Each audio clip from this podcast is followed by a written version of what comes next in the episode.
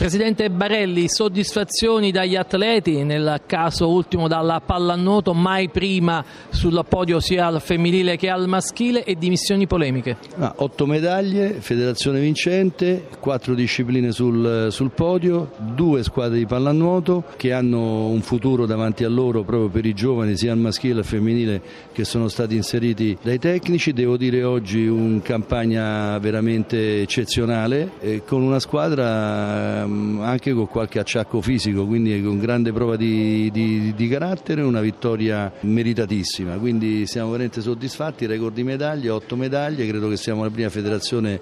ad avere una quantità di medaglie di questo genere, quindi grande soddisfazione, ma polemica nessuna, è un dato, è un dato di fatto. E voglio dire c'era qualcuno probabilmente che pensava fosse meglio che la federazione rimanesse a casa con i propri dirigenti, siamo qua per i ragazzi e basta, le polemiche le faccia chi le deve fare, la storia è molto chiara, la federazione è stata aggredita eh, in, maniera, in maniera molto evidente da chi invece dovrebbe tutelare e difenderla, che è appunto il Comitato Olimpico Nazionale, ognuno si assume le proprie responsabilità e si guardi all'interno della propria coscienza.